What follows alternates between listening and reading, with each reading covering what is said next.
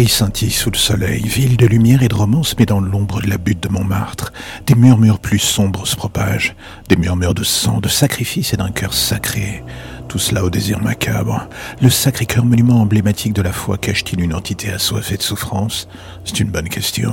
Au départ, il faut bien que j'avoue, je n'étais qu'un cynique endurci, habitué aux bizarreries et surtout au délire qui peuple mon métier de journaliste. Mais les ténèbres de Montmartre ont une façon de s'insinuer sous la peau, de ronger la raison et de faire germer le doute, surtout dans un esprit comme le mien. J'ai commencé comme sceptique, mais maintenant je marche sur un fil tendu, entre terreur et obsession. Tout a commencé par une simple photographie anonyme et macabre des marches du Sacré-Cœur, baignées dans une lumière lunaire, froide, tachée de rouge. Le genre d'image qui se glisse dans vos cauchemars et y prend racine, les commentaires étaient remplis de récits similaires, des touristes jurant avoir vu des traces de sang disparaître au petit matin sur les marches, une présence maligne rôdant autour de la basilique.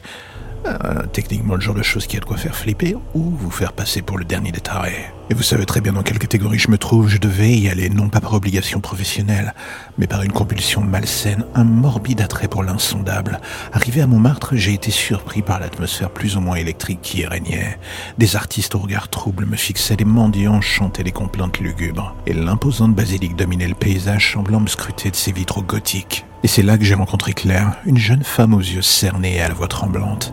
Elle m'a raconté sa vision nocturne, les marges baignées d'un rouge vif, une sensation glaciale. Puis le silence et surtout l'absence de toute trace. Sa terreur était palpable et ses mots résonnaient avec d'autres témoignages similaires que j'avais entendus. Qu'est-ce qui se passait dans ce bordel?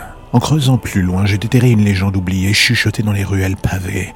Le sacrifice du cœur, pendant la terreur des révolutionnaires sanguinaires, aurait utilisé la basilique comme un hôtel macabre, offrant des vies humaines à une entité démoniaque résidant dans ses fondations. La légende parlait d'un pacte scellé avec le sang, un pacte exigeant surtout un tribut permanent. Et vous savez quoi, à partir de ce moment-là, la rationalité hurlait en moi, me poussant à rejeter ces balivernes.